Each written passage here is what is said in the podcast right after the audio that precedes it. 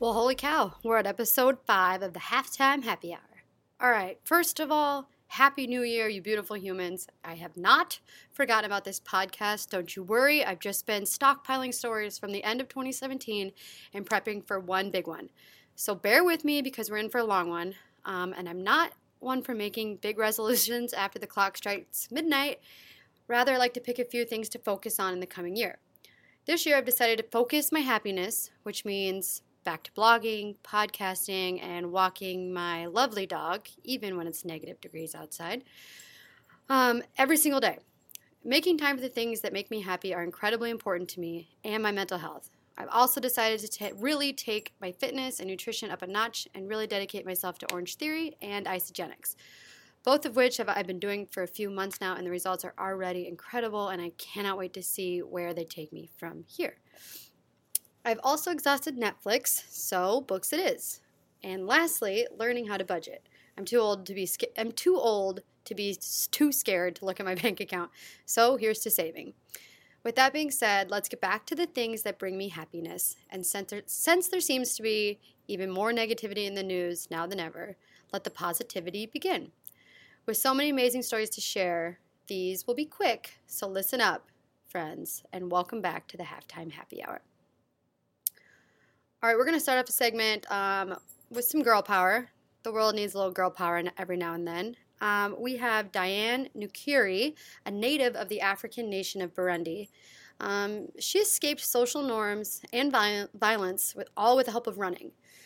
As a child, Diane loved to run, but in the village where she grew up, running and sports in general was not the cultural norm. Girls are expected to help around the house and later to become a wife and mother. However, Diane holds the national records for 5K, 10K, half marathon, and marathon, but still isn't seen as a national hero to the people that she grew up with. She was constantly criticized for breaking the status quo and running around in her swimsuit like uniform she wears for racing. But Diane knew that running was going to be her escape and her ticket to see the world outside of her small, critical village and away from devastating 15 year civil war between the Hutus and the Tutsis. In 2000, at the age of 15, Burundi sent her to the Olympics for the 5,000 meter run. In 2001, she competed at the Francophone, Francophone uh, Games in Ottawa, Canada.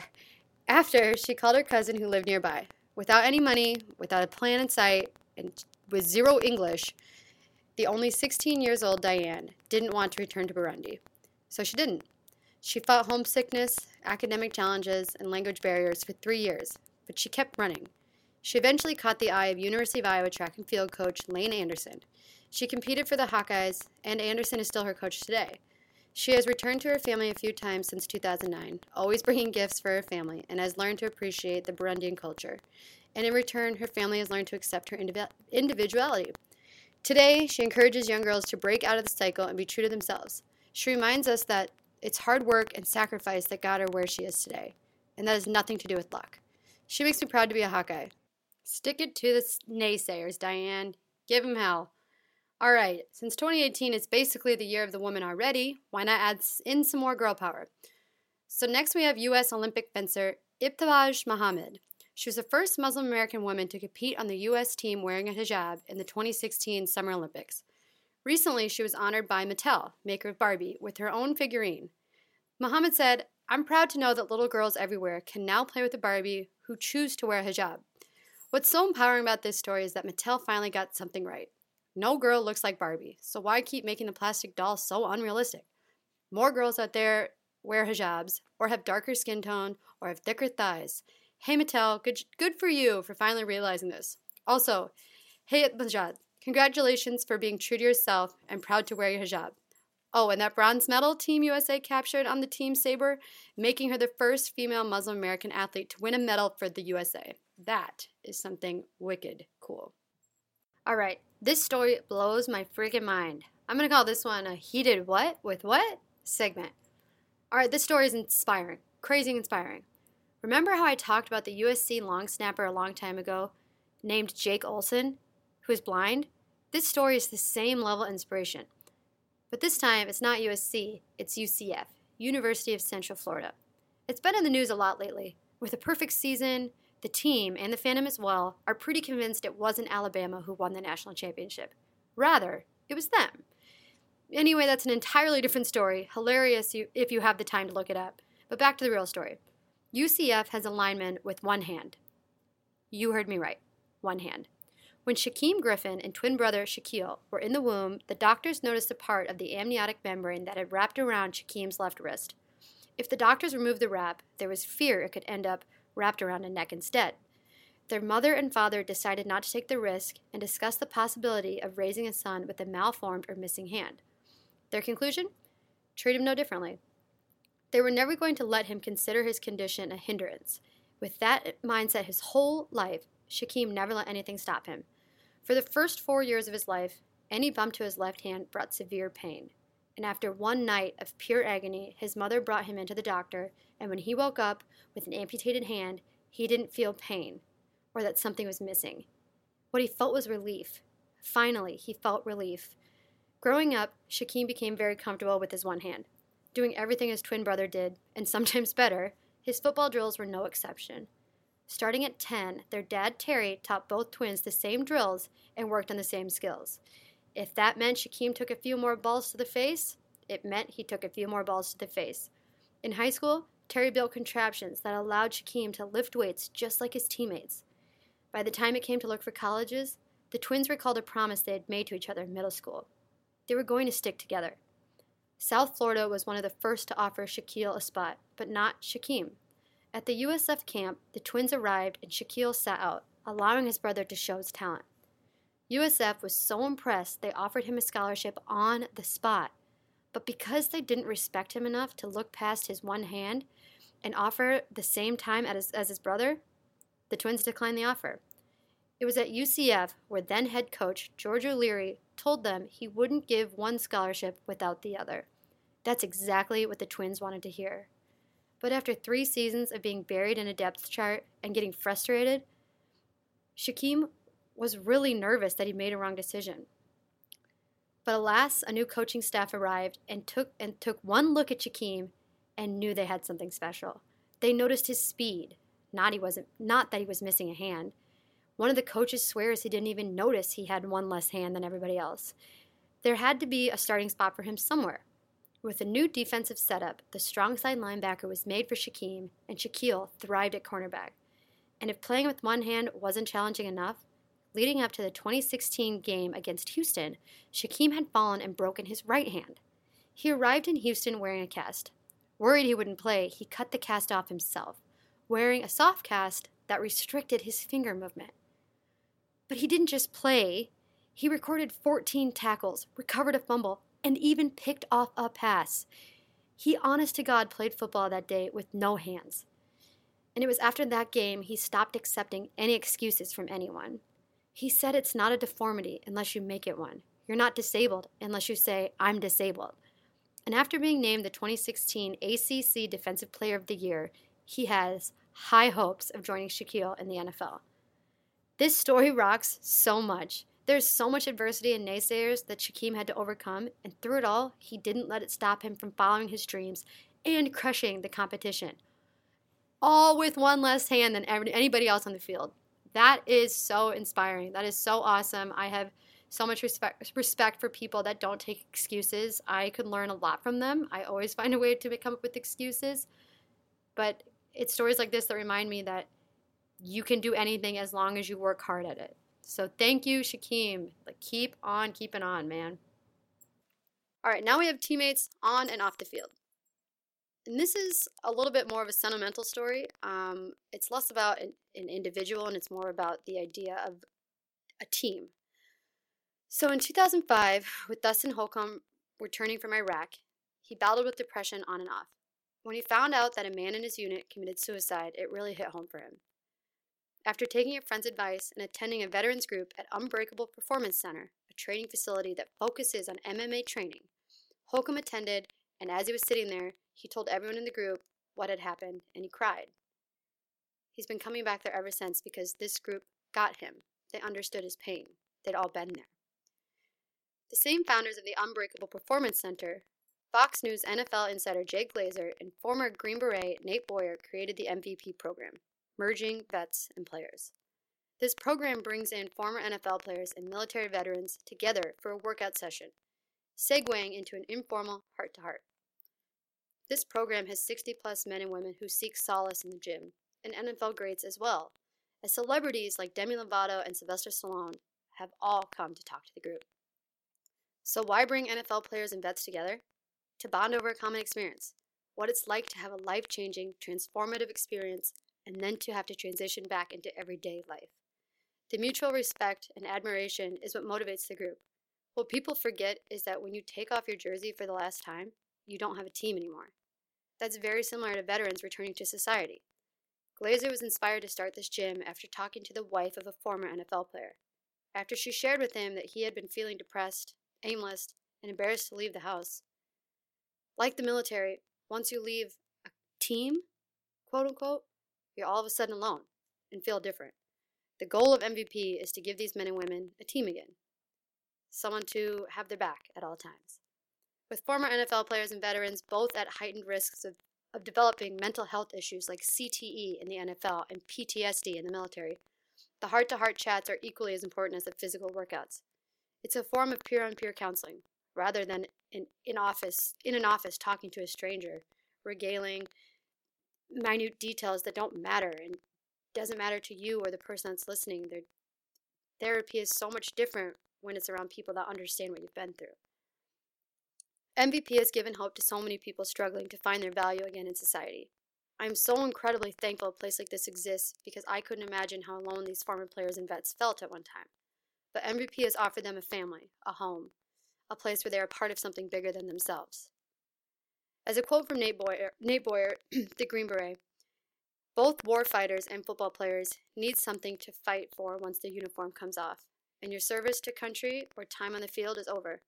Without real purpose for the man on your right and left, it can, it can be easy to feel lost. Again, this is such an incredible program, such an incredible idea, and I, I think oftentimes we overlook the similarities that former NFL players or former professional athletes have um, with military veterans. I mean, clearly they're different in what they do every day, but when it's over, it's over, and, and finding a home for yourself is, is tough. So thank you to MVP and, and to Nate Boyer and Jay Glazer. This is such an incredible program, and if you have any interest in learning more about it, please check them out. Um, continuing on with our NFL theme, one of my favorite things that they do is the hashtag My Cleats My Cause movement. I seriously get choked up about this one every single time I read something about it. This campaign took place at the beginning of December, and it was an opportunity for NFL players to show off more than just their talent on the field. Players across the country picked their own organization to represent via their custom designed cleats. After the game, the players auctioned off their cleats to raise money for this for selected organization or fundraiser.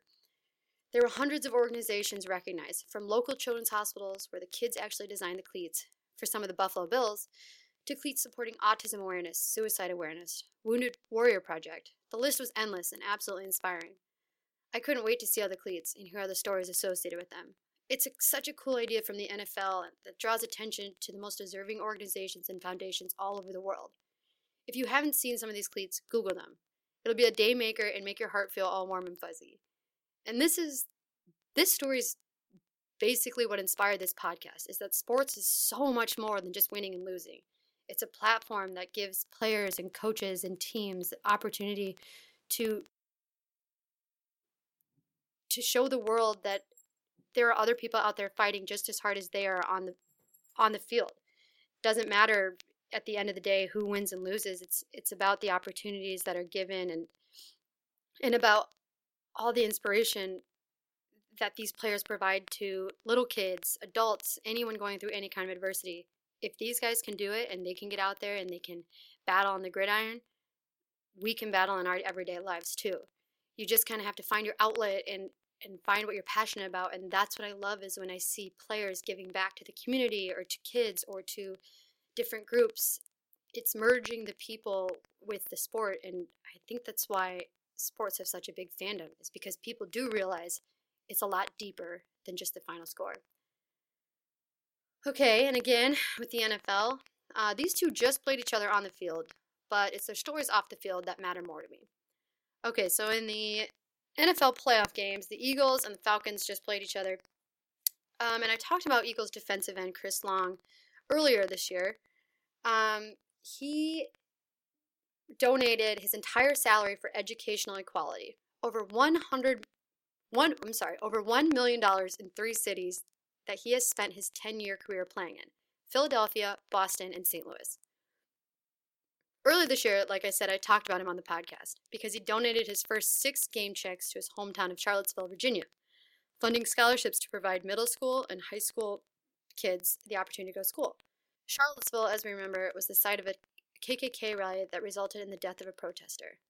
Long knew that he wanted to promote diversity, equality, and educational opportunity and show that Charlottesville is not a place where dis- discrimination is welcome. So not only did he donate his six first game checks to Charlottesville in wake of what was a horrific, horrific racial, racially driven horror that happened, he then donated his entire salary for educational equality. That is insane. What a guy. He really recognizes the, the impact that he can have. And he recognizes that although he makes all this money, he doesn't necessarily need it all for himself. I, and that's, I mean, that goes above and beyond is the coolest thing. So, like I said, the Eagles played the Falcons. Um, the Atlanta Falcons, they have a former Iowa player on them. Go Hawks. We have former Iowa Gray Adrian Clayborn, and a few of his teammates decided that this year they weren't going to get gifts for each other. Instead, they decided to pool their money and take 30 kids Christmas shopping. Maybe I love this story so much because of the Iowa connection, but it's part of what makes it such a great story. You always love to see the guys go on and do big things, but for them to turn around and do something like this for their local kids melts my heart, man. The Christmas spirit was bright down in Atlanta. Thank you to all the Falcons who were part of this neat event. To turn around and give directly back to your community and to the kids to look up to I mean, not only are you building a permanent fandom, because if someone took me Christmas shopping, if an NFL player took me Christmas shopping, I would be their biggest fan for the rest of my life. But you're instilling qualities in them that, yes, you can go on and be an NFL player, and yes, you can go on and make all this money, but you have to still be down to earth and you have to still be able to give back and care about the people that support you and helped you when you were in a low place. So the Eagles and the Falcons, despite the Eagles going on and beating the Falcons, this is still such a cool a cool way to look at the NFL is that it's like again, it's half of it is on the field, but the other half is off the field, and that matters just as much. All right, this story might be my favorite one. Um, I'm going to call it equipment check.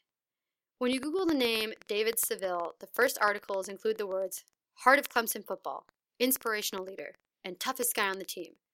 No, David isn't the quarterback, rather, David Saville is the Clemson's football equipment manager, and he has been for seven years. Saville, born with Down syndrome, has never let his diagnosis get in the way of his dreams. 27 year old David is a fixture and a friend of the program. He doesn't miss a single day, he's never missed a practice, he's never late, he takes incredible pride in his job and says one of his most important jobs is keeping Coach Dabo Swinney in line. Clemson offers this incredible program called, called the Clemson Life Program. Learning is for everyone. And it's here where Saville and Coach Swinney had their fateful encounter, when Saville turned to Swinney and told him he was going to work for him one day. Swinney couldn't say no. During his time assist- as an assistant at Alabama, Swinney first saw the positivity a kid like David could bring to his team. Former Alabama head coach Gene Stallings had a son, John Mark, with Down syndrome, whom Gene took incredible pride in and made part of Alabama's football program. And Swinney always made time to visit with Johnny. Swinney had a front row seat for the love Coach Stallings had for his son and the impact they both had on each other. And now, a decade after John Mark's death, the connection between Swinney and David is unmistakable to that of Stallings and his son. It's David's constant spread of love and positivity that continue to inspire Swinney. because Coach Sweeney doesn't care where you come from, what your background is, or what your beliefs are. He knows that love conquers all. It's stories like this that make me want to quit my job and travel the country to find more stories like this. David Saville has no idea how impactful he is and lives by the quote of his man, Coach Swinney The only disability in life is a bad attitude. I have the utmost respect for Dabo and the Tigers. And David, you're a light in this world.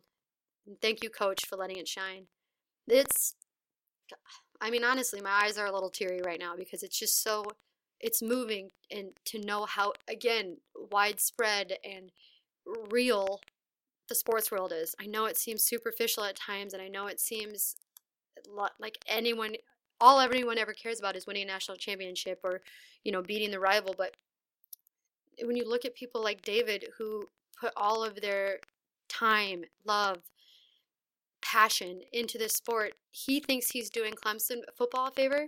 He thinks he's working for Clemson football, eh, but like Clemson football is getting so much more out of him than he thinks that he's getting from them. It's it's it's beautiful, it's wonderful, it's it's magical and, and like I said before, Dabo Swinney knows that that love conquers all. And it doesn't matter where you come from. It doesn't matter what your what your obstacles in life are. As long as you have love and passion and desire and, and work ethic, you will go places in life. A disability isn't going to stop you. You just have to have the drive. Um, and I'm so thankful that Dabo recognizes this in David, and and David is comes to work every day with a smile and hugs his teammates and high fives them and and gives everyone that little boost of love and positivity that they all need at the end of the day. All right, and to wrap it up, I have just a funny little story. Uh, I saw this last week. It's three University of Texas senior walk ons um, who wanted to close their collegiate football chapter with a bang. So instead of, you know, like giving a senior speech, writing letters, doing something semi normal, they reenacted the famous Nickelback song Photograph. But this time the video was just dramatic scenes of UT football locker rooms, network rooms, weight rooms, and of course, the field. It was such a funny little spoof, and honestly, they killed it. I when I first saw the video, I thought it was professionally done. So whoever videotaped it, you've got a future in cinematography. I would definitely take a minute to Google this one if I was you. You won't regret it. It is it'll bring you so much joy. Honestly, all of these stories will bring you joy. I hope that's what the podcast does is is make you think about the fact that life can sometimes seem pretty dark um, with the news and the negativity in the news and and everywhere you turn there's something that's wrong or something that's scary. But you just have to remember to find the light. And I, I tr- I'm trying to help by providing these stories of positivity and hope and encouragement.